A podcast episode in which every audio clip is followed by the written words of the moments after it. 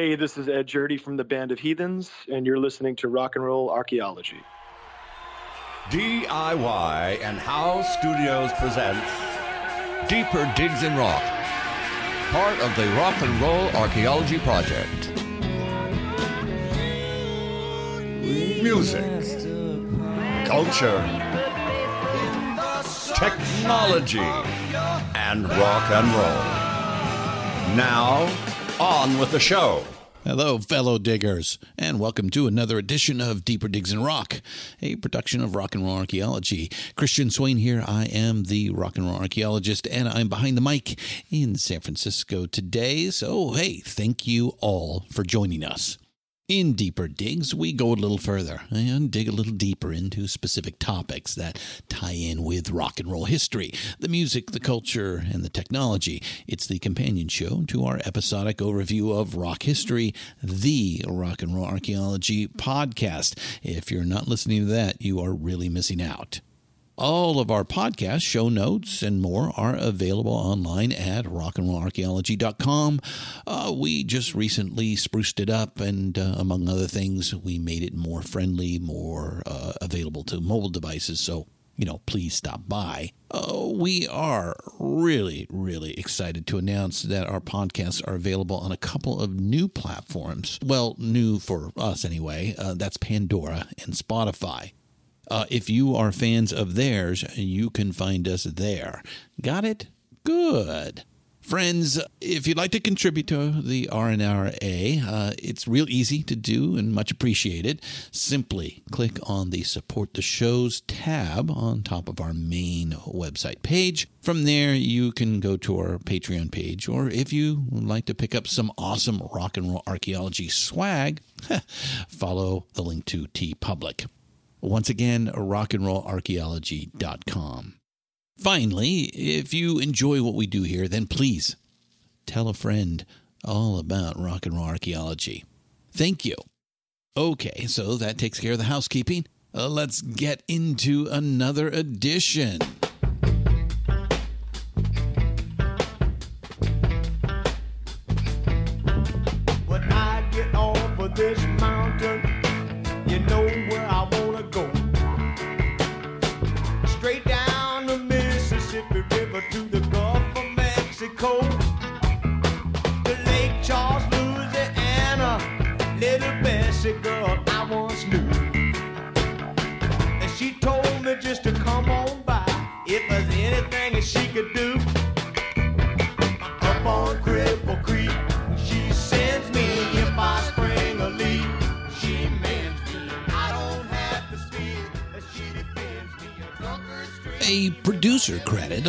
Record can mean a whole lot of different things.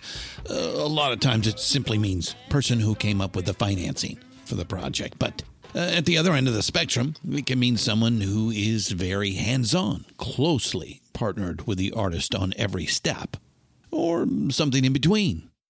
Our guest today is John Simon, and he's one of those hands on producers.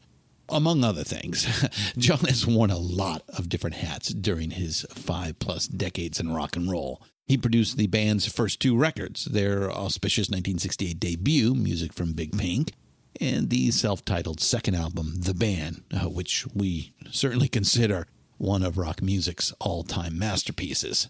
He produced uh, another late 60s uh, masterpiece, Simon and Garfunkel's Bookends. John was at the helm for Janis Joplin's uh, first efforts on uh, Columbia Records, uh, Cheap Thrills uh, with Big Brother and the Holding Company. He helped break out Leonard Cohen, uh, and he was just getting started. He's a terrific keyboardist with many credited and uncredited studio appearances over the years. John is also an accomplished recording artist in his own right, uh, with a small but dedicated following over the decades. He's written a play. He's lectured at the Rock and Roll Hall of Fame in Cleveland, and he still gigs every Thursday night in Ellenville, New York, uh, with his piano jazz trio. October 1st of 2018 saw the publication of John Simon's book, Truth, Lies, and Hearsay, a memoir of a musical life in and out of rock and roll. We'll discuss John's new book and more today. We've got some ground to cover, got a lot to talk about, so let's do this. Let's meet John Simon.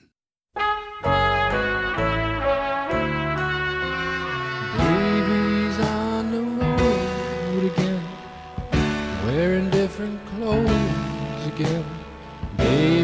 Picking up a book to his simple needs. All his goods are sold again. His words as good as gold again. He you see me, now ask her please to pity me. Mm-hmm. Mean I've been running long mm-hmm, since that day down in the hollow when my mind went drifting on, mm-hmm, where my feet were soon. Shut the door. Welcome to Deeper Digs in Rock, John Simon. How are you doing today?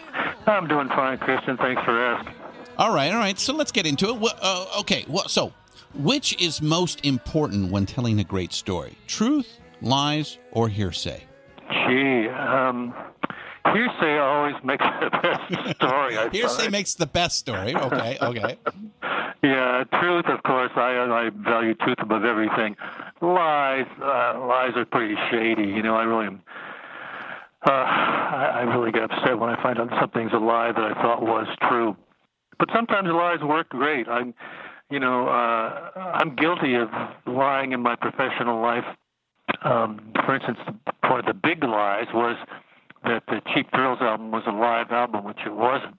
The Cheap Thrills album with Janis Joplin and Big right, Brother and the Holding right, Company. right, right. Yeah, yeah. With some We big hits on that. yeah. Yeah, number. That's a number one album.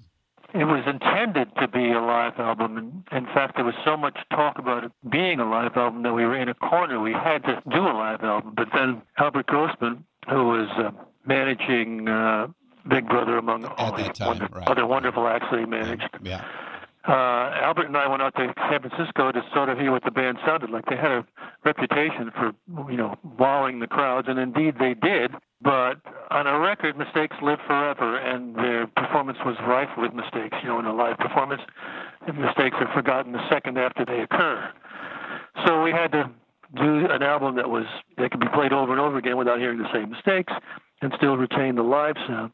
So we faked it. We uh, did it in the studio, and we uh, Added the audience. had a big. We added. Wait, well, we added a big. We had a huge room, Columbia's old 30th Street studio, and we moved. Uh, uh, you know, coughed, moved chairs around, and uh, you know, clapped, clapped a little bit. Then we added a lot of applause from the actual show. So the applause was live. The performances weren't, except for one song, except for uh, "Ball and Chain," which was the only song from the audition period that we were able to keep on the album. Oh, with the excruciating guitar solo at the beginning. Yeah, I guess so.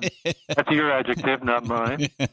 it's a little tough. It's a little tough. Uh, listened to that song several times recently. We're using it in our upcoming uh, episode called East of Eden, and uh, uh, which does a little focus on uh, on Janis, uh, specifically with Big Brother and the holding company. So, um, so I, I got to ask about Janis Joplin since you brought her up here, because she is without doubt one of the greatest voices of the 20th century. So, what are your recollections of her? Well, I used to say that Janis coated her outside with patchouli and her inside with Southern comfort. she was a poster child in the Haight, Haight Ashbury, and she could bump into her friends on the street or in Golden Gate Park, and they would be hi Janis, and everybody knew her for who she really was. But Yeah. once she got super famous and on the cover of all these magazines, she could not leave her hotel room or walk through an airport Without getting without mobbed, being- right? Yes, swamped Yeah, by fans, and uh, she she didn't have a life of her own anymore. And she took to drugs and went the fate of so many big celebrities. And because we as humans can't seem to leave them alone, even though we understand that that uh, our fandom is an intrusion upon their lives, you know.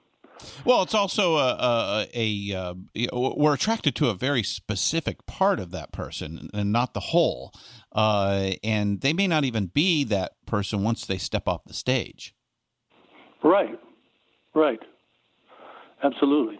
But still, it doesn't matter. Um, you know, we are uh, attracted like uh, moths to the flame. Sure, you see someone on the street, you say, "My God, is that so and so? I can't believe I've actually seen that person. I want to get closer and see, you know."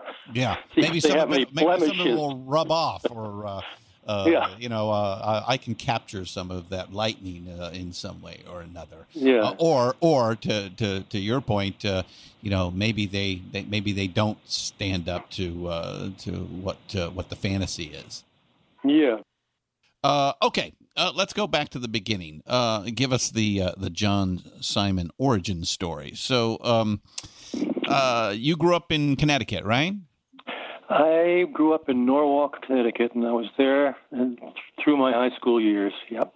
Yeah. And uh, when did you start uh, paying attention to music, or was it always in the family? It was always in the family in the person of my father. Was an amateur violinist and composer, and a good one because he was the concert master of the local symphony orchestra. But when he was uh, in NYU, he decided uh, he would spend the summer uh, at Juilliard, and he went there and he said there were little kids who could play circles around him, so he decided he'd better pick a more lucrative career, and he became a surgeon. so, but he always there was always music in the house. You know, he he got me playing piano first, actually a little violin when I was four years old, but that was so scratchy that uh, I moved on to the piano. And um, Oh, did did the violin just not uh, please your ear? No, I didn't. What did I know? I was four. Uh, But still, I mean, you know, you you might have said, "Oh, eh, I don't like that. Uh, I prefer the." Mm, I I don't know. I, I don't know. Uh, maybe maybe so. My memory is not too specific when I go that far back. You know. yeah, of course.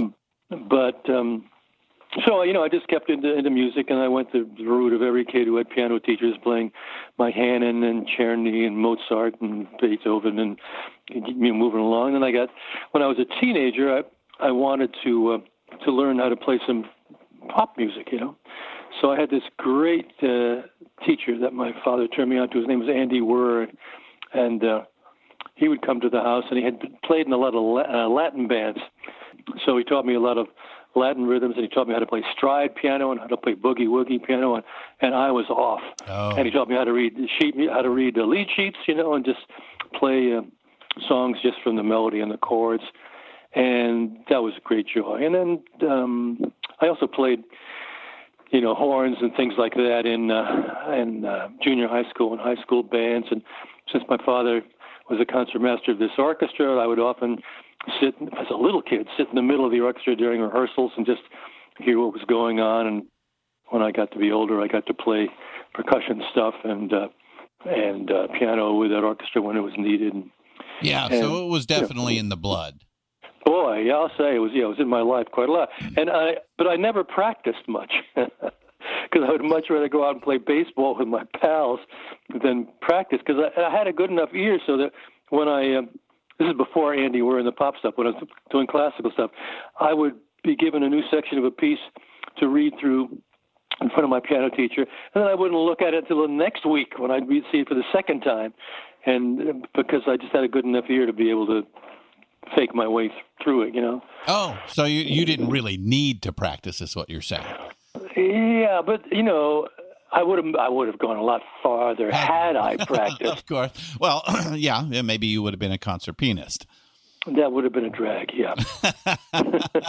okay, so let's change the, the let's change the record. Tell me about the New England Music Camp.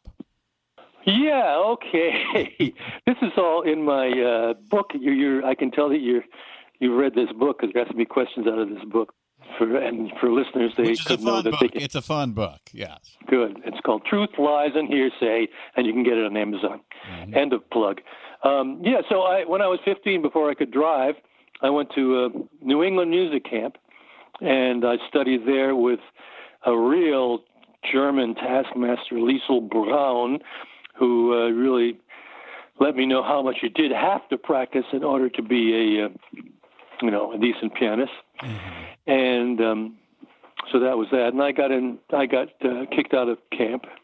Oh yes, uh, uh, something with a blackboard. Uh, Yeah, I don't very, know. If I, well, I very can. I can. Simpson.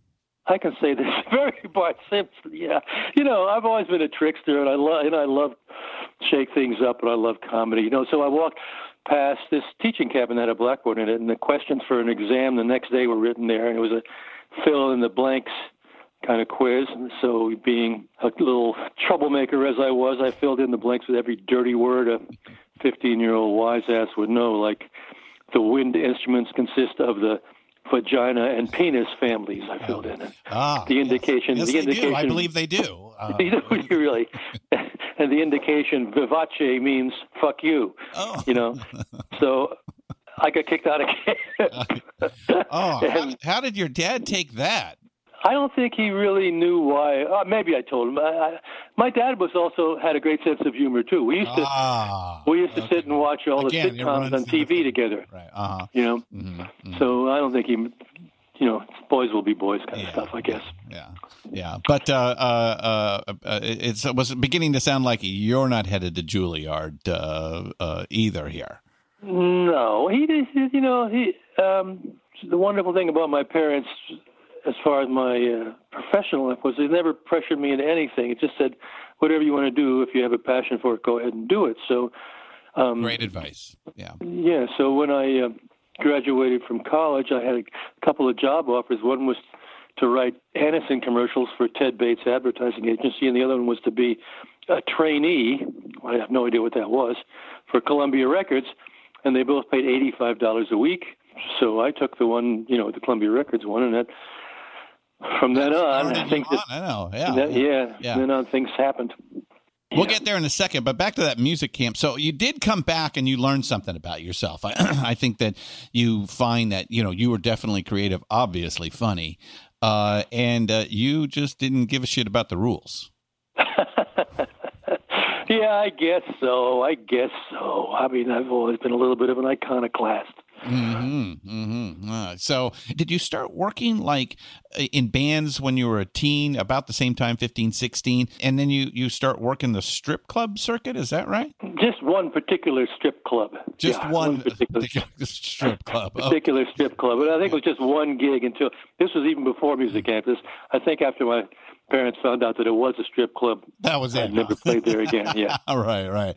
Oh, But the yeah. one really cool thing about it was that the drummer was Horace Silver's uh, ex-drummer, and Horace Silver was also from Norwalk, Connecticut. And I was just so thrilled to be playing with the same drummer who had played with Horace. You know, Oh, I bet that was Yeah, just great. Yeah.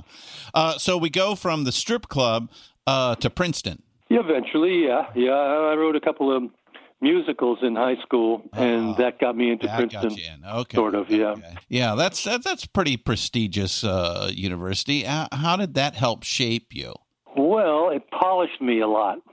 I, I came from a high school that was like Greece, you know, and um, in some respects. And Princeton was a, this uh, tradition where a lot of kids came from prep schools, at least Oh, yeah. of them. That's, so this is very Ivy League. Yes. Yeah, very Ivy League, and so it polished me. I learned a lot of social grace, and I I learned not to write, uh, not to fill in the blanks. With Uh, penis and vagina. yeah, yeah. Although we did, we get we got into trouble for sure. I mean, um, this organization at Princeton's called the Princeton Triangle Club, and they wrote original musicals every year. Every year, a new show was written, and we tour it around the Yeah, country. Similar to during- like the Harvard Lampoon, right? Harvard Lampoon was a that's a uh, publication. The Princeton Triangle Club was an actual live show on stage. Ah, The Harvard Hasty Pudding Club was a pudding, was their yes. that was their uh, yes. live show thing. Mhm. But this had an incredibly long tradition, going all the way back to uh, F. Scott Fitzgerald and uh, Yeah. Booth Tarkington and Jimmy Stewart and Jose Ferrer. These people were all members of the Triangle. Brooke Shields even were members of the Triangle Club. So we would, you know, pull into these towns and uh, the local. pe- It was always debutante season. This because this goes way, this tradition goes way back, and this is really snooty people, not not a, a class of people that I was really familiar with at all. But here we were. We were supposed to be the convenient stag line who would be uh, present in all these debutante parties to uh, you know get have a dance or two with these terminally overdressed uh, young debutantes and, and that was it you know but so we pull into the, each one of these towns we went by train which is fabulous we went by Pullman train which is like those like you saw in the movie Some Like It Hot those you know Yeah. uh, yeah. Upper the lower- sleepers. Yeah. yeah, sleepers. So we pull into town, and the first thing that happened would be the alumni, local alumni club would take us to a cocktail party and get us totally soused, and then we'd go and somehow pull it together to do a show, and then we'd uh, get into our monkey suits, our tuxedos, Uh-huh. and go to these debutante grand cotillion ballroom things, and go through the receiving lines, and we'd always try to whisper the most embarrassing things possible to the debutantes in the lines to see if we could break them up. Or we were always just trying to make trouble, Oh, you know. yeah. Then when the band, the, the, the band, I mean, they were these society orchestras. They would play in cardboard imitation sound of a cardboard sounding orchestra. They were awful, you know, and uh, so when they would take a break, we would leap up onto the bandstand and uh, take their instruments and try to play something, and then we'd have brothers and boyfriends of these debutantes chase us around, and uh, you know, Yeah. we'd eventually leave. But, but that was crazy and, and wonderful and fun, and we'd go from one town to the next town, and, and it was it was really nuts. It was my first taste of actually being on the road, you know, Yeah. and Yeah, that was yeah. great. Yeah, yeah, yeah. I uh, an Ivy League education at its finest.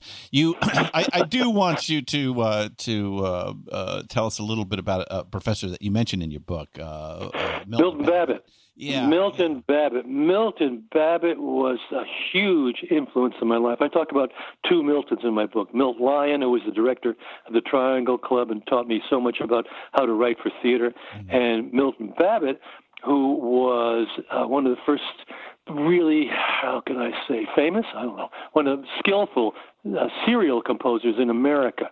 Um, to, you know, moving along from Schoenberg and Alban Berg and all these uh, Viennese composers. And Milton was this uh, small guy with a huge bass voice who would never uh, pause as I am doing in his speech. Never said uh or but or what or you know never never did any of this stuttering and stammering that I'm doing. Any normal person might do. Spoke in complete paragraphs extemporaneously, and um, he was just wonderful and wild and so proficient. And we didn't study serial music and modern music. We studied out of Bach chorale books to learn the proper way to harmonize things Right. and um, harmony and counterpoint. And that was fabulous. And, and Milton was, you know, he was very adventurous too. There was a, this is also hearsay, but it's very possible to be true that when Ornette Coleman was in the New York Sea, that Babbitt went in and sat in with him, and that's also very possible. Knowing who he was, he was very respected and uh, a great, a great guy, a great guy, a legend. Yeah, it sounds like he was quite a mentor to you. That uh, you took a lot away uh, from uh, from working with him. Oh, I did. Yeah, I did. I was very. I learned a lot. I learned a lot about uh, harmonization Yeah, and yeah, which will come into play later as we as we go through the story. So, so uh, uh, as you said, uh, we graduate in 1963, and uh, you have a choice of uh, going to work uh, for an ad agency, writing copy, um, or uh, a uh, trainee, uh, an assistant of an assistant producer, if you will, uh, at Columbia uh, under uh, Goddard Lieberson, right? Right, right. So very first- far under. Very far under. Uh, there were quite a few layers between Goddard and me. Well, first question: Did he really refer to himself as God? He did not refer to himself as God. No, uh, I don't think anybody really referred to himself as. He was very well respected. Nobody put him down that way. Yeah. The only thing uh, we uh, when I the, the year I got there, it was Goddard's. I don't know if his birthday or his anniversary of working at the company, but with the project that I was put on was assembling this tribute package for him that was both um, letters and audio recordings from people, and we referred to it as GLAC, G L A K, which was the Goddard Lieberson Ascus, I called it. but uh, he didn't need that. Goddard was a very, very erudite and dignified and talented Oh, real legend. Yeah. man. Mhm. Yeah, yeah, he was quite quite the guy. Uh, the old school of uh, record executives. He was not a lawyer or an accountant. He was a composer. You know, he was a musician, and uh, he. Uh, so there you It go. I sounds mean, like a good place for you to land then. It was a wonderful place to land. I was, I've been very lucky. I've gone from one great place to another great place, you know, Mm-hmm. and that, that was a wonderful place to be. It was just when rock and roll was coming in, and uh, Columbia was very slow to to uh, get into rock and roll because most of their Yeah. meat and potatoes were the you know mainstream pop stars. Uh, Yep, yep. Tony Bennett and Andy Williams and Barbra Streisand and Doris Day, and I mean the list went on forever. You know, So you're brought on as an assistant assistant producer, right? Something like that. Yeah, I, I don't even think my title was that uh, you know lofty. Did I you fall right? Did you did you feel like uh, like oh yeah I can do this? This is this is this is this is this is a passion. Uh, you know. stepping- Yeah, yeah. stepping I, I from- mean, I I loved it. I, I knew what a record producer was. I knew the record producer was the person who uh, was responsible for getting a record done. yeah, the project uh, manager, right? Yeah, sort of a project manager. Yeah, but record producers, you know, each one of us is a different person depending on what our background is.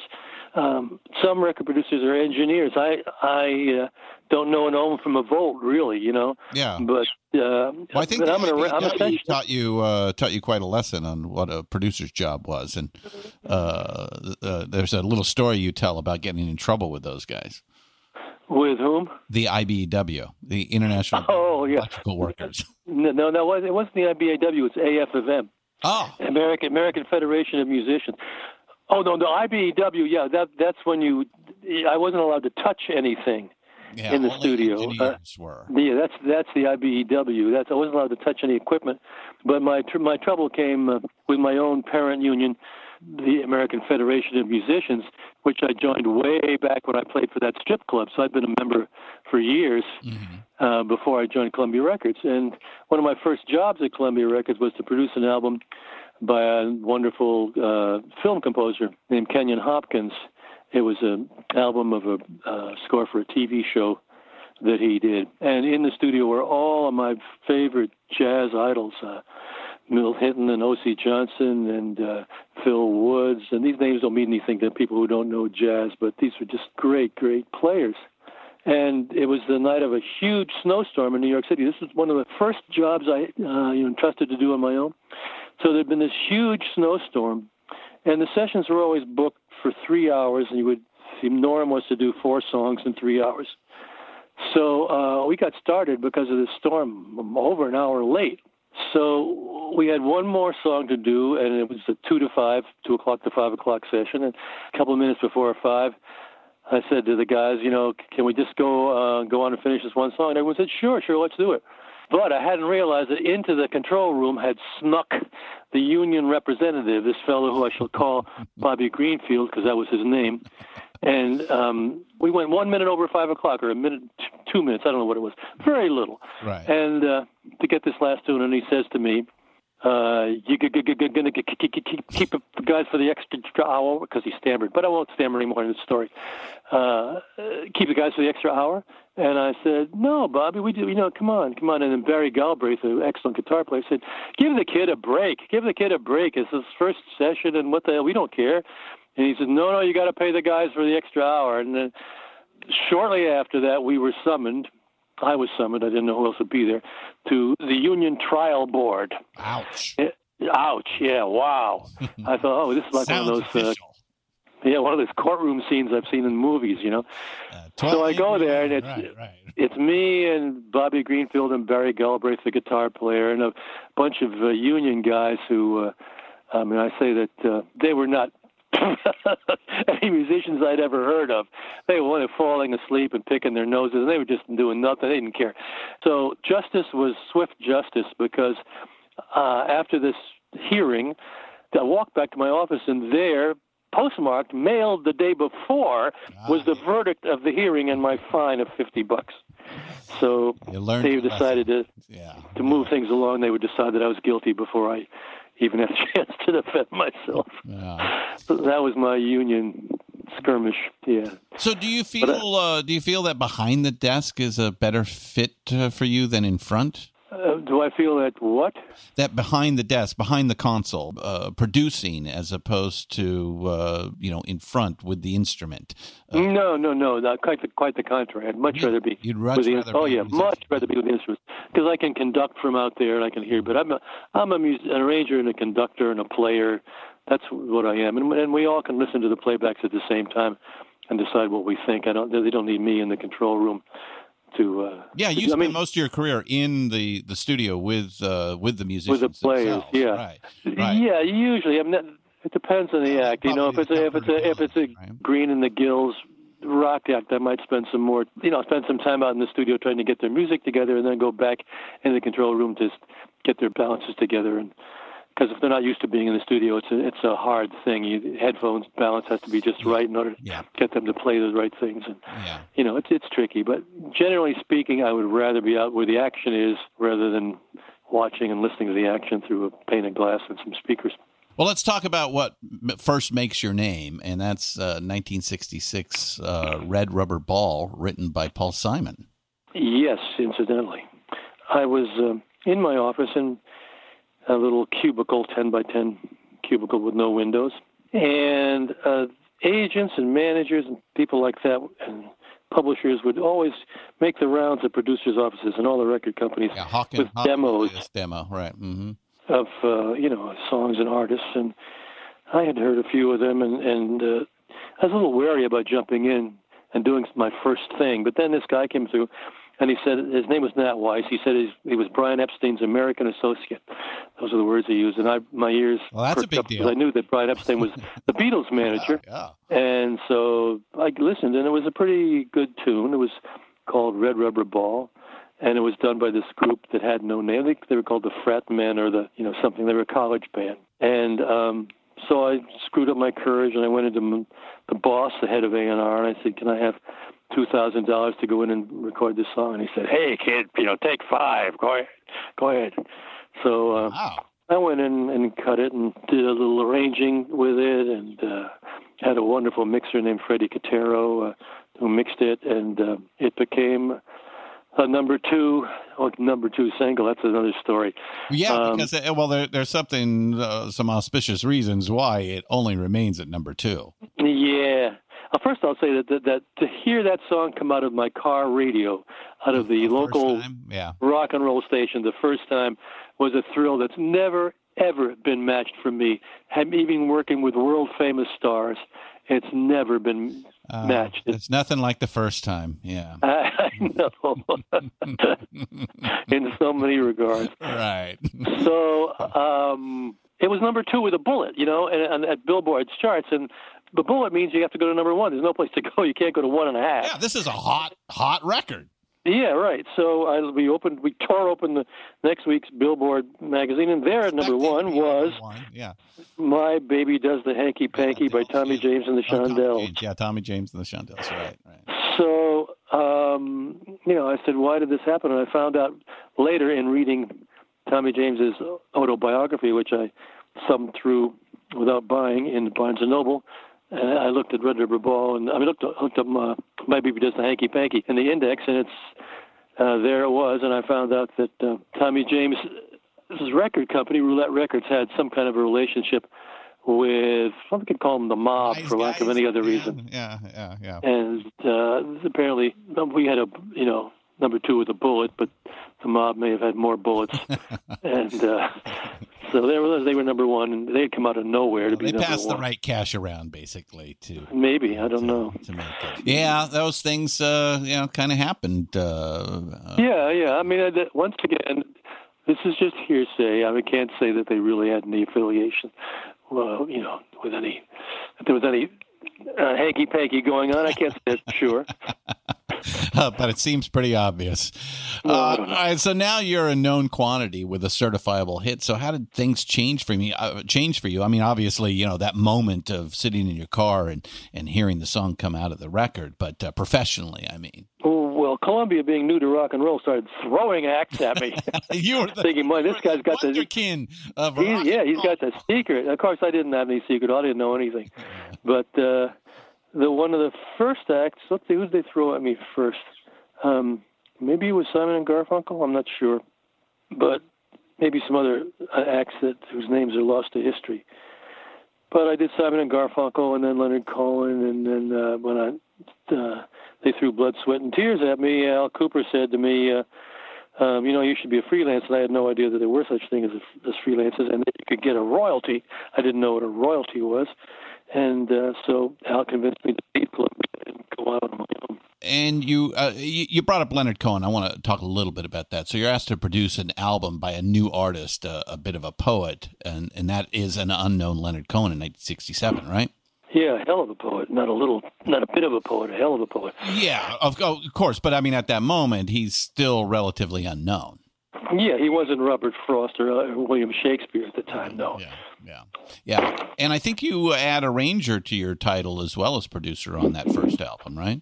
Oh, I may have, but I was also the arranger on Red Rubber Ball. Every everything I've done, I get my fingers in being the arranger, arranger. But I did I did do some arrangements on that album, and and uh, I you know I decided that since so much many of his songs were either about women or directed to women, that uh, it might be nice to have a female presence on that album. So my girlfriend at the time, Nancy Priddy, had been a singer with an, an ensemble, and uh, I got I wrote some parts out for her to sing, and she sang a lot of the counter melodies to Leonard's, uh, you know, vocals. Yeah, yeah. And that album's now in the Grammy Hall of Fame. Yeah, Oh yeah, yeah. I got a I got a certificate Yeah, from the Grammy organization. Yeah, years later. Yeah, that's huge. And then uh, you also did Blood, Sweat, and Tears first album, as we just uh, spoke about with Al Kooper. Yep, I did, and that was a great project because they were all wonderful players. They Yeah, came from the top-notch players that he'd put together. Right? Yeah. I didn't do any of the arranging for that album because uh, Freddie Lipsius, uh, who was their alto player, did most of the charts for that album. Right. So I want to ask you about December 26, 1966, uh, uh, the day you pick as the most important in rock and roll. So let's tell uh, our fans, the diggers, your theory. Okay, it's a fact. It's not a theory. okay, it's a theory. During that year, Remember, this is truth, lies, or hearsay. this is truth, lies, or hearsay, or and I, I should also say, and opinions. uh, during that year, and I saw this because I was there. Columbia Records bought the Fender Guitar Company, which had been just a small company owned by. Leo Fender up until that point, and they put out a huge advertising campaign uh, to promote guitars, and at the same time, the Beatles were hugely popular. Yeah. And um, so let me just hold on a second. This is also something that I'd like to just keep it orderly, and there's so much to say. So let me just find this here in this book. The Beatles, yeah, they were the Beatles were hugely popular, and in this country they were uh, sold by Capitol Records, Yep. and all the other record companies were insanely jealous of Capitol for having this Rightfully group so. Yeah. yeah, they had no, and and they they because this was rock and roll and it was music for young people. The old hipsters who the oldsters who ran the record companies had no idea how this came about, you know. So they all wanted their own groups. So um, they were casting about for the next Beatles, and you might imagine that. Well, I know for sure that there are all these managers who had the ears they were, you know, managers like flies around a dead corpse in, in record companies. You know, they were just there all the time. And so when uh, some of them went up to the heads of Columbia Records, the people with power, and said, well, "I got the next four lads from Liverpool. They're, you know, four lads from from uh, San Diego, Yeah. and or um, wherever. Yeah. or wherever." They uh, they're just great. The girls love them at the high school dances. They look like the Beatles. They and all like that. Except the thing is that on January, January, December 25th of that year, under every Christmas tree, Right. because of this incredible promotion for Fender guitars, beside the usual uh, baseball mitt and, and bicycle for a boy, It was a brand new spanking Fender electric guitar. So here are all these young boys who had this electric guitar, and they can try to be like the Beatles, who had their choice of all, you know, screaming girls and fans and everything like that, and had all this power. Oh, it does And- better than being captain of the football team. Yeah, yeah, and, pro- and probably a lot less is prone to injury. Blisters So- on my fingers, but sure. Yeah, and they might step in a pool of uh, ripple and with their electric guitar and get electrocuted. that story you always hear. Right. Uh, so there they were, and so there were all these wannabe bands, you know, that that were that had happened. So the the record company execs and like and the ones at Columbia stuck him in the studio with people like me.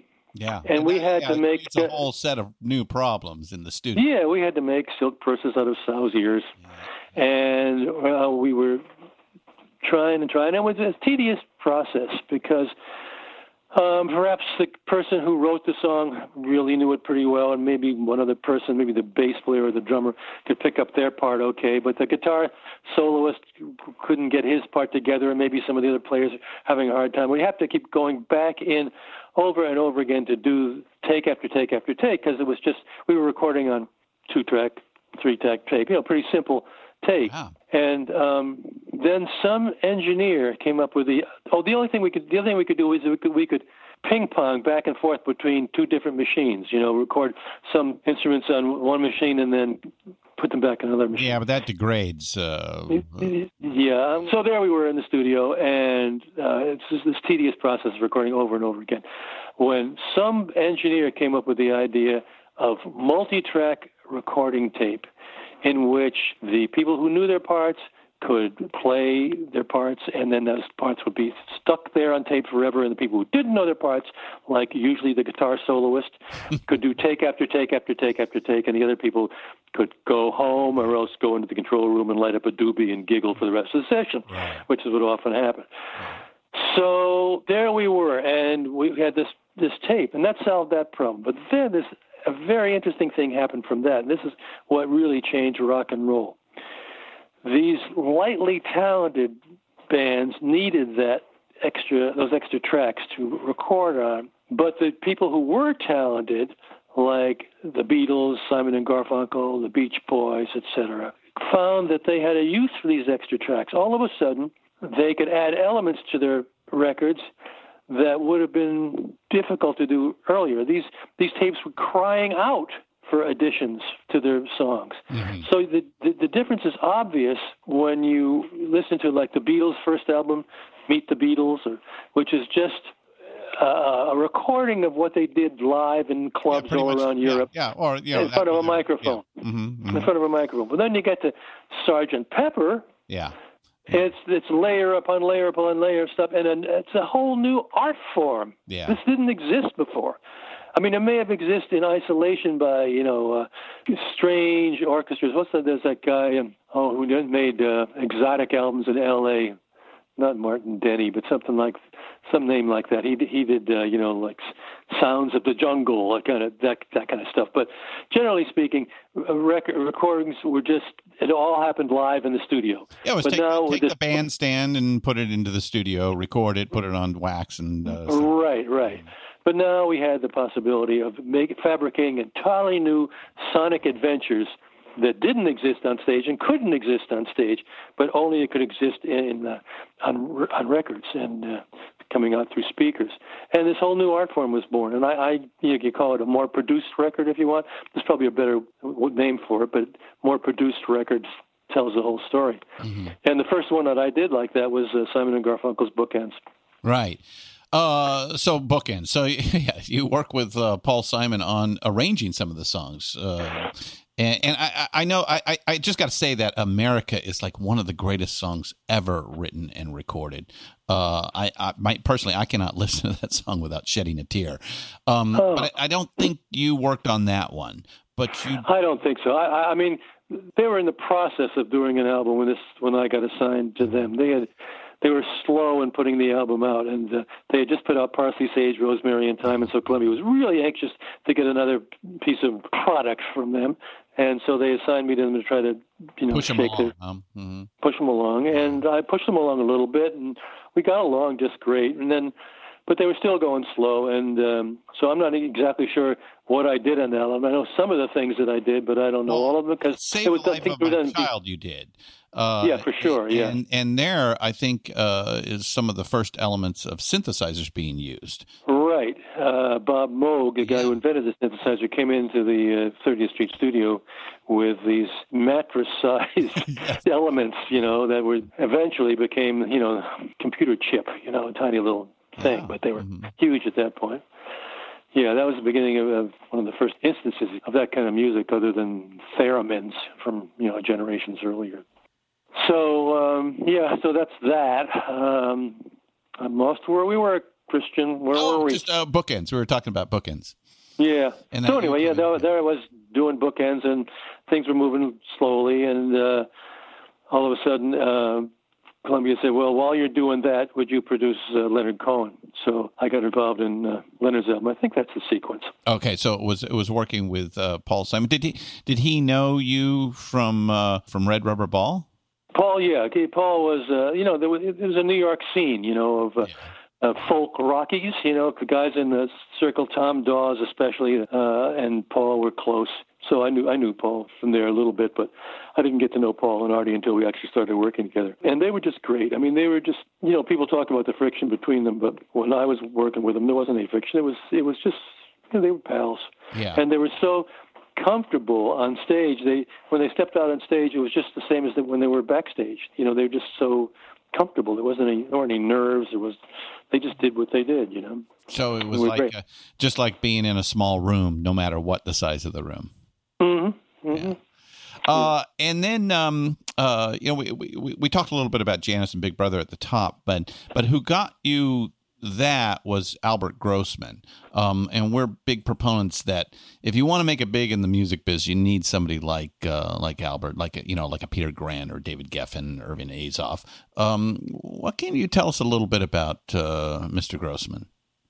Okay, Albert was a powerhouse, of course. He had started out in Chicago as a club owner. Uh, I mean, it started, I don't know where, where exactly started out, but prior to coming to New York, he was a club owner of a club called the Gate of Horn in Chicago, a folky Yeah. club. And, uh, you know, that movie Inside Llewyn Davis that came out, I don't know, Yeah. 10 years ago, so that F. Murray Abraham portrays Albert, and when the star of the movie goes to audition for Albert, uh, he, he In does Chicago, a beautiful, right, right. in Chicago. He does a beautiful plaintive song, and, and the actor F. Murray Abraham says, "Frankly, I don't hear any money in it."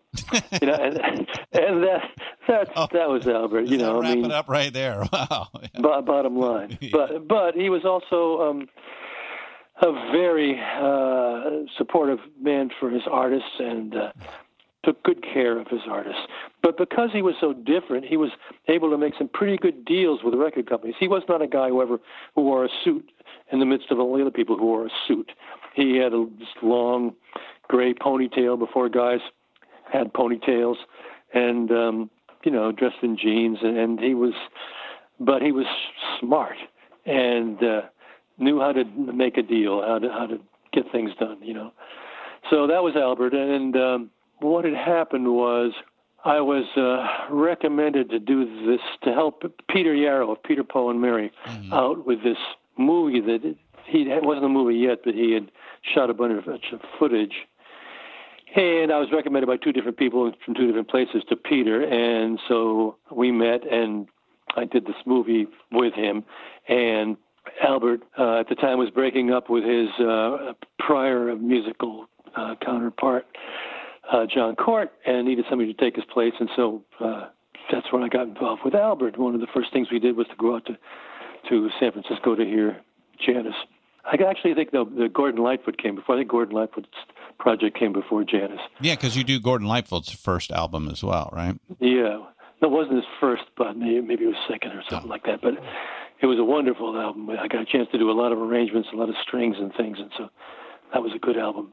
And then through Albert, uh, you meet up with uh, Bob Dylan's backup band. Yeah, that's true. I, I was working uh, actually through the movie with I was doing with Peter Yarrow. We were in a house putting together this movie, making a movie out of just a bunch of raw footage, and um, there was this bleeding coming from outside. And it turned out it was the editor Howard Alk's birthday, and these guys knew Howard because Howard was a friend of Albert's and pals with Dylan, and had been on their latest tour. And so these the guy, it was four out of five guys in the band. They were serenading him for his birthday. And uh, I was on the scene, and they were on the scene, and everyone knew that they wanted to make a record. They knew that I was a producer, so uh, that's how that sort of happened.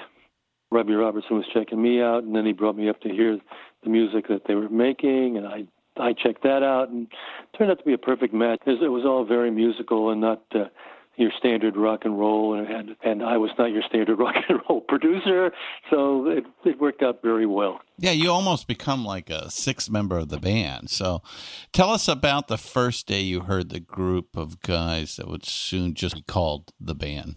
Mm, um, I think it took Well, a couple yeah. of trips up there before you actually got to hear something, right? Yeah, well, uh, yeah, that's true. I, I the movie the movie making was over. I'd gone back to my house, my apartment in New York City, and Robbie called me up a couple of times. And the second or third time, he let me hear the music, and I went into the basement, and there they were set up by the boiler in the basement, and played me some of their songs, and they were just wonderful. They were just great. And of course, you know, history gets rewritten. Here's this truth, lies, and hearsay thing. When the basement tapes had their anniversary a few years ago, I heard commentators on TV saying, and there's Levon Helm and the band in the basement tapes. Well, Levon wasn't even there for the basement tapes. Levon showed up uh, the day before I did uh, in Woodstock. Yeah, he, he had- been out on an oil rig, uh, kind of fed right. up, and uh, with the, the the Dylan tour, I think in in the UK, and said, "I'm I'm I'm done," and uh, went out and became a an oil man uh, on the Louisiana Yeah. coast, and then, Yeah. they kind of slowly got him to come back, huh? Yeah, yeah, uh, and um, so he was, he came back, and Richard Manuel played the drums for all those basement tapes. So yeah, so that was it, and I heard it, and it was great. And we started working together, and uh, everything was on any of the records that we did together had to be approved by all of us. You know, as a producer, Very much a democracy then. yeah, as a producer, everything, and in all cases, everything gets filtered through a producer. Mhm. You know, and so a producer doesn't mean a producer is going to stand his ground and say, "We're doing it this way because I'm the producer." It's not that. It's just that everything gets. The producer has to listen to everything, and, and you know, give their opinion. And if it's if it's the artist to whom you uh, go for you know the final word, then that's what the producer does. So you know, I listen to everything that they did, just as I listen to everything everybody does, does I have to form my own opinions of what I'm listening to and tell people what I think. And if they agree with me, fine. If they don't agree with me, fine. But that's part of my job is to tell them what I think as a producer. You know. The truth part. Yeah, I'm a person. My personal truth. It's not a total truth, but yeah, And you worked with them for three years straight, right? This is uh, yeah, one, of, yeah. one of your longest collaborations, uh, and that's uh, their two first two albums. Uh, you know the the incredible music from Big Pink, and uh, which was released in '68, and then the band, which was released in 1969. Right, and then you know, some years after that, the Last Waltz. So Well, we'll get to that. So, but Okay. the, both uh, are uh, amazing classics that literally create uh, the very popular now Americana sound. Wasn't the Americana when they were No, there. no, no, no. No, I mean, they, they that- really reached back into all facets of uh, America. They did. They had this uh, almost reverence for uh, music of the past, from whether it was uh, early rock and roll or rockabilly or blues or bluegrass music or country music or Stephen Foster music from the century before or early jazz. They just sort of cherry picked what they liked out of all that stuff. And they weren't listening to the radio. Like Paul and Artie uh, would listen to the radio all the time to see how they were doing compared to other things that were happening. But the guys These in the guys band didn't care. They didn't care what was on the the radio. They, they well, they sometimes some things world. were good. Some things were good. You know, we we you know we would get turned on to certain records that were really great, but it wasn't. That wasn't what they were paying attention to. They were trying to find their place in this continuum of great American classical music. You know, which is jazz or rock and roll, whatever you want to call it, popular music. Yeah, pretty good for a group mostly made up of Canadians. Yeah. Well, there's uh, there's only that line, that border line. There's no difference between Canada and the United course, States, of course. except that they don't have a fucked up president. Okay, but we'll leave politics out of that. Or not. We'll, we'll table that for later. Uh, uh, in the book, this seems to be your most fondest time in the music business, or at least when you seem totally and completely in love working with these guys. Yeah, I was totally and completely involved, love. but I can't, I can't say it was my most passionate passionate time. No, I can't. I whatever. There were so many albums that I worked with. I'm so, I'm so in it for the music, Christian, that uh, I can get involved in in uh, a rendition or an arrangement of Happy Birthday, and get totally passionately involved. It's, Wow. All right. Yeah, it's not so much uh, the guy. You know, working with the guys in the band was since I lived and I moved up to Woodstock then and lived there and saw them all the time and hung out with them all the time. It was familial, you know. So there there was that kind of involvement, and because the music was great, that made it even that more rich. But I can't say that it was. Uh, that It wasn't music- the the moment that where you look back and say, "Wow, that's." I mean, No. working with those four guys uh, was just uh, absolutely amazing. But uh, or, or excuse me, those five guys. Uh, but uh, they, uh, as you said, i i you feel that way with pretty much every project you you get on, you get on. unless it's a bummer. Well, we won't talk about those. Uh, we only got so much time. Uh, all right, all right. So, if you if you sit down at the piano, do you do you have a favorite band song that you just have to play? Um, well, I, I'll play the ones that I can because every once in a while I do some I do shows of my own. Every once in a while I go out Yeah. and give talks and play stuff, and I'll play the ones that I can play, like uh, "Unfaithful Servant" and "Lonesome Susie." Those are like uh, you know pianoistic songs that I don't require a band to have them, you know, and play them. So those, when you ask me what I'd play of the bands if I sit down on the piano, there would be those. But one of my favorite ones off their records, I can say Tears of Rage. We can talk about it now. King Harvest. You know, those are some of my favorites. Just so many, yeah, just so many. So, uh, um, You know, we talked a little bit about the fact that uh, you know the multi-tracking allowed uh, you know uh, you know any four guys from Ipswich uh, to walk in the studio and uh, and record, but that's not these guys. These guys are a little bit more like the Beatles in that they had done their ten thousand hours with Ronnie Hawkins and Dylan, so that must have been a real joy to to work with. Yeah, yeah, because the the raw materials were such more so much more interesting.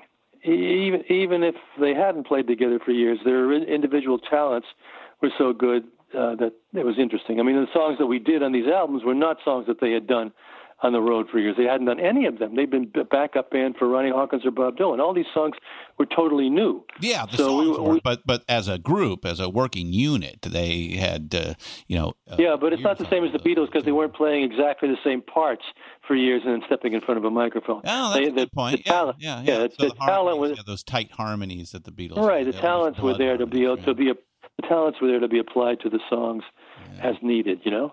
Yeah, yeah, huh. Huh. So you're up in Woodstock, and uh, you don't go to the big concert that they have there. No, I didn't go to the big concert. What happened was I knew the concert was happening, and then uh, it was close to my house. You know, Yeah, half an hour away. town, You had access, and the the band was playing there. Yeah, well, there was a lot of people playing there. I wasn't too anxious to go because I'd seen a lot of these bands anyway. But I, you know, here it was, it was getting talked about, so it was a half an hour away. I get to within a couple of miles of the festival, and there's a roadblock, and uh, somebody says. Uh, I said, well, you know, I know some of these people. I'm in this business. I started throwing my old name drop stuff around, and they said, well, go to the Holiday Inn, and there you can. Uh, that's a rallying point for people who are involved. So my wife and I went over there, and um, I bumped into a rock and roll limo driver I knew, John Fisher, who had driven us around a few times. And uh, he said, "Yeah, I'll drive you up to the heliport, which was just uh, some farmer's field where the top of a hill had been bulldozed flat." And uh, sure enough, there were helicopters taking people into the festival. I said, "Oh, that's pretty cool." And uh, so there were four seats for passengers on the helicopter, and we got the uh, tickets for seats one and two. Another couple in got seats three and four, and then the the blades started whirling around, and all of a sudden the ambulance comes tearing up to the helicopter, Red Cross ambulance, and they said, uh, "So you two, that couple in seats three and four, you have to leave because we have to send emergency medical supplies into the festival." So at the same time, I'm looking off to the west where our weather comes from because I live here, and I see these huge black thunderheads up in the sky, and I hear that these emergency medical supplies are going into a place where it's going to be a huge storm. And I said to the seats three and four, "You guys can have our seats. We're going home." so we went home. You missed the Yeah. Mud Fest, huh? Yeah. Yeah, it was somewhat fast, and we were out of power for a week. And uh, you know, there you go. Do you regret missing it? Nah, I've seen enough concerts. I, I, I don't go out that much. I only, you know, and, and uh, you know, rock and roll is not my favorite music by any means. It's way down in the list, Mm-hmm. which is why I make an interesting rock and roll producer because I bring things to to a project right? that, that people don't think of. You know, I mean, I listen to jazz. I listen to Brazilian uh, sambas. I I listen to uh, blues and uh, like that. You know. So in 1970, you decide to pursue a music career yourself. How did that happen? Well, I had a bunch of songs uh, that I've been writing for years, and uh, uh, after working with the band, and uh, you know, lots of people were making their own albums at that point, and so. Oh, actually, Paul Simon told me. He said I played some songs for him. He said, "John, you know, you're a, an artist," which was, you know, like a great thing to hear, the kiss of death. so uh, Right. I decided to make an album. Albert got me a deal with uh, Warner Brothers, and I made an album that got critically acclaimed, but didn't sell too much. And uh, then I made another one for Warner's after that. And then 15 years went by, and I made a couple for some Japanese labels that were sold here. I think I've done five or six solo albums over the years. Yeah, some fun music. Now you also go out on the road with Taj Mahal, which must have been fun, huh? Uh, yeah, I did the two tours with Taj, and um, even now these days, whenever he's in the area, I'll drop by and sit in with him because uh, that was wonderful. When I first, uh, here's how, here's what happened when uh, Janis was doing her recording in, uh, we were doing that album. Cheap Thrills. We did some of it in New York and we did some of it in L.A. And when I was in L.A., I was also producing the Electric Flag for Albert, and I was doing two albums at once: Electric Flag in the afternoon and Janis at night. And so Janis comes uh, waltzing into the uh, into our Electric Flag session, and she says to me, "Hey, you," which is what she called me. How come uh, you're playing piano on their album and not on my album, motherfucker? Which is another name she used for me. And uh, I said, "Well, because you know I'm sort of filling the gap because they lost their piano player, and that's and this is you know, and you have a band that's already tied you in the rehearsing." She says, "Well, you're playing on my album." So we go into the that night we go in and we do a song called Turtle Blues, and it's a blues, and she asked me to play the blues. Now I didn't know much about playing the blues at the time, so I played something that was eh, adequate. But people come up and they say, "Oh, I love your solo on Turtle Blues," but it's not really good blues playing. You know, I mean, uh, um, so when when I when I got the opportunity, the same day that Janis came in, this is interesting. The very same day that Janis came in to that uh, Electric Flag session, Taj had come in, and I, I knew who he was, and he knew who I was. We didn't know each other, and he uh, called me up uh, sometime later and said, "Would you like to join my band and go for a tour of Europe?" And I thought about it for about a half a second and said, "You betcha." and I went, and in that band was uh, Jesse Edwin Davis, the great late uh, gu- uh, guitar player who played with Taj in the first place, and my buddy Billy Rich, who's Taj's bass player from then until now, was just one of the best bass players, electric bass players I could imagine. And uh, so that's it. And I went on a couple of tours with Taj, and then we remain friends. yeah, yeah. Now you're still a producer. You you you know while you're making your own albums as well, and uh, or touring. Uh, you uh, you did albums with Seals and Croft, Al Kooper, a few others, and then in 1976 you're back in the band for one last uh, shindig. Yeah, this was you know Robbie's idea was to do a um, concert where the guys would back up everybody that, uh, that everyone all of their favorite artists. They would be the backup band, but they uh, Yeah, we're talking, me up 'cause we're talking like Dr. John, Neil Young, Joni Mitchell, Van Morrison, Muddy fucking Waters, Ringo, Stephen Stills, Paul Butterfield, uh, Clapton, and Dylan, Neil Diamond. Uh, wow. Yeah, quite a bunch of people. Yeah. So uh, they needed an interpreter, sort of, sometime because Garth Hudson's the only one of them who reads music, and the, some of these artists they brought in were had complicated arrangements, and they had to be taught to the guys in the band in a hurry, and so they brought me in to be the interpreter, and I would uh, be there for the rehearsals. We rehearsed a half a day with each one of the artists before we went up to San Francisco for the concert, and um, you know I would figure out what the guys were, what the guys needed to play, and help them through it like that. And uh, then when it came down to the concert itself, wh- whatever they didn't know, I was standing in the, the foot of the stage and I'd throw hand signals to them, things like that. And I, I played a little bit at the concert too. So that's that was the last waltz, and that was just great. And then three years ago, I got for the last waltz anniversary, 45th anniversary, I got a call from some people in New Zealand, the producer in New Zealand, saying they were going to replicate the last waltz concert in New Zealand with local New Zealand talent. And Garth was going to go over, and would I go over and be the musical director of that? And when I found found out that it was not somebody's pipe dream, but it was a real deal, I said, "You bet! I've never been to New Zealand. What a kick!" Ah, yeah. So that was a lot of fun. And I realized in that even though I've always, you know, felt a little frustrated working on other people's music, I realized that I had a value as somebody who could be a facilitator and put music together and uh, coordinate that kind of stuff. It was good to, to get that reinforcement. It took me a long time to realize that. Years, in fact. So there you Well, you found yourself. I mean, it's uh, you know, you're you're you know, you uh, well, we've just gone through quite a few classic albums uh, that will stand the, that have stood the test of time and will continue to do so. But uh, I want to I want to ask a little bit about the Last Waltz as a concert film. I do think the Last Waltz is like the best rock and roll concert film ever put to celluloid. Uh, but you say that there's a bit of showbiz going on. There's a little bit of trickery on the back end. Uh, Yeah, yeah, yeah. It's I say that it's not a film of a concert; it's a film about a concert. yeah. because um, you know we discovered uh, when it was done that it could use some touching up. First of all, we added some artists who weren't there at the concert. Uh, Yeah, staple singers, Emmylou Harris. Staple Singers and Emmy Emmylou Harris because Robbie realized that he didn't have. Uh, he was pretty heavy on the white male factor and a little light in the other ele- elements, you know. Yeah, and so and then uh, Richard had hit a, quite a few cracks on the piano, and Rick was playing a Fender, uh, uh, not a Fender, but a, a fretless bass that tended to go a little out of tune when he played. Robbie always liked to uh, uh, improve his solos, and uh, Garth never missed an opportunity to, to uh, touch up what he's doing. The only one who wouldn't touch anything was Levon. So everything on that last waltz that had to do with Levon is totally live from the show, but every but the other stuff and the, and the horns were mixed, uh, were balanced badly, so they had to be redone. So that's it. But it, I mean, uh, You- You've totally changed my Thanksgiving because I, I watch that uh, movie every Thanksgiving. Oh, good. well, it, it, it, hey, it, it's a big, big moment, and uh, you know there there's a curtain and a stage for a reason, as you uh, illustrated uh, with your first job in the strip joints.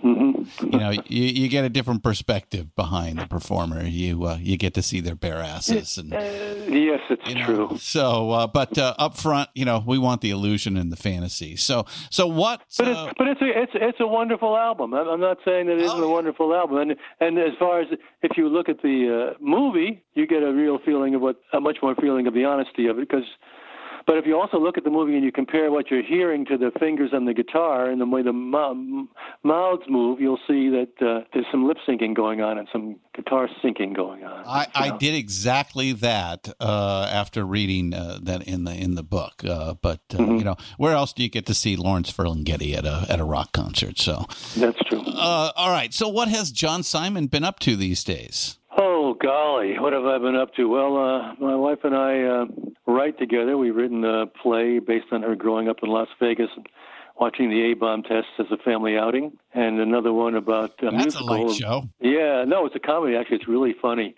It's a, th- a piece for three women, and uh, then we've written a musical uh, about a traveling medicine show years ago. That's very much it parallels what's going on today in a lot of ways, and it's also Oh, wacky and funny.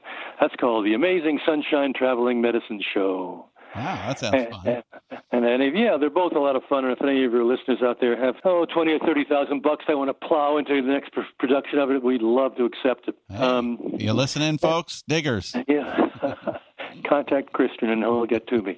Um, and then uh, for the past 12 years, I've been playing every single Thursday night, except in the winters when it's too cold up here, at a joint in town uh, with a jazz trio. And so I've become a better piano player, and uh, I write an average of an arrangement a week to bring in for our trio. And I got some great players, a bass player and a drummer, and um, Rich Syracuse and Jeff Siegel. And uh, we have a lot of fun doing that and that's you know that, that's it. And people and people you know call me up and or send me emails and say you know would you work with me or you know and sometimes I'll uh, if it's just you know one song or something that turns me on I'll do it and but generally they say you know we sound just like the band.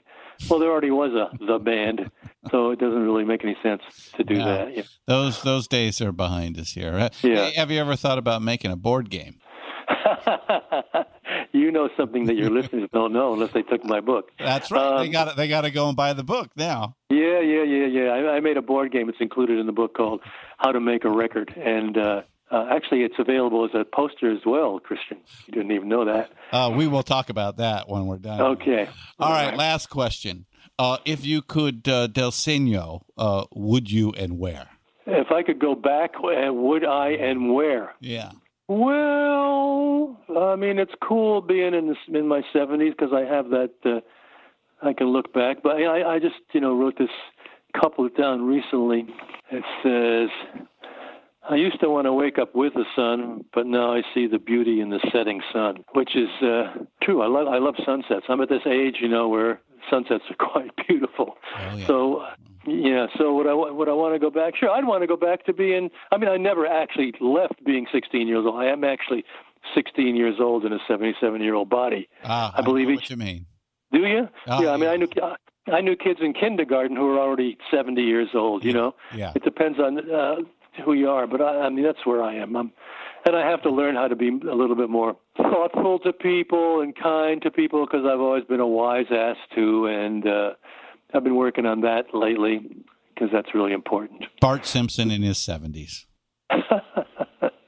No, I'm, I'm trying not to be that, Christian. I'm trying to be a good guy. I'm trying not to hurt people. I'm trying to be guy. generous He's and open, guy. He just open-hearted and everything. fun. You know, it just likes to have fun. Mm, yeah, well, it's John's- okay as long as you don't hurt anybody else. exactly. John Yeah. Simon, thank you so much for being on Deeper Digs and Rock. Thank you, Christian. It was my pleasure.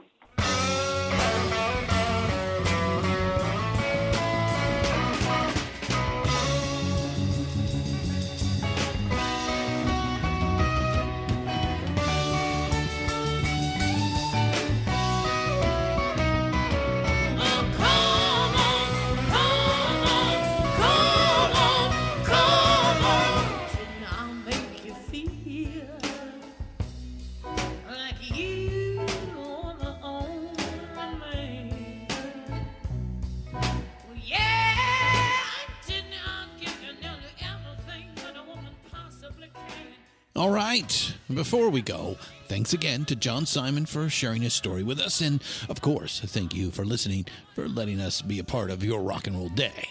John is a very interesting guy who ended up having a very interesting life. At first, you can see why suits like uh, Goddard Lieberson or Mitch Mitchell would like John. He has pedigree, he's a, a good musician and a good man. But as we know now, he's really an artist, a, a trickster, and a real bohemian by nature. He wasn't really a suit, it just didn't really fit him. He himself isn't a born musician. I think that is obvious. Once again, the book is Truth, Lies, and Hearsay, a memoir of a musical life in and out of rock and roll by John Simon. It's available at johnsimonmusic.com and all the usual online booksellers. I'm Christian Swain, and this has been Deeper Digs in Rock, a production of Rock and Roll Archaeology. Keep up the rockin', and please stop by again real soon.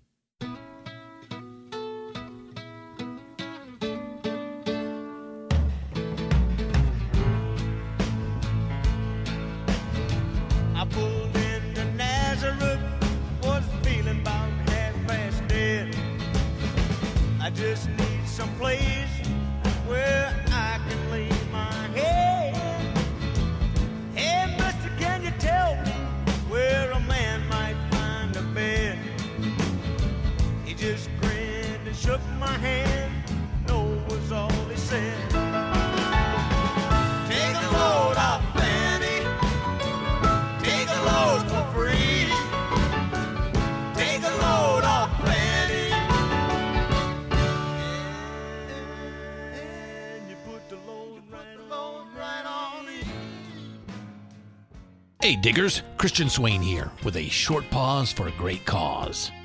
We believe music education for young people is an investment in a better future for all of us. If you listen to our podcasts, chances are you agree. Little Kids Rock has transformed the lives of more than 650,000 public school students by bringing music education into their schools. Little Kids Rock trains teachers in underfunded schools to teach kids the music they love, from the Beatles to Bruno Mars, Led Zeppelin to Lady Gaga, Chuck Berry to Chance the Rapper. Little Kids Rock has become a national movement to restore, expand, and innovate music education in public schools across America. Visit littlekidsrock.org and learn more about how you can help put music where it belongs in our schools. Thank you, and let's keep up the rockin' right into the next generation.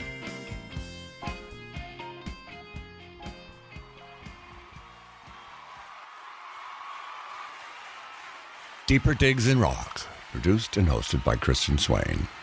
All sound design and incidental music by Busy Signal Studios. All quotes performed by actors unless noted. Playlists can be found at iTunes, Google Play, and Spotify. Please purchase these great and important tracks. All songs, clips, and references can be found on our show notes. Please visit rnrap.com for more information. It's NFL draft season, and that means it's time to start thinking about fantasy football. FantasyPoints.com features industry leading experts and prognosticators using proprietary hand charted data to help you score more fantasy points. FantasyPoints.com is the place to go for whatever kind of fantasy football you play. Whether you play fantasy football, daily fantasy sports, or do a little bit of everything, Fantasy Points has the meticulously researched content to guide you to victory.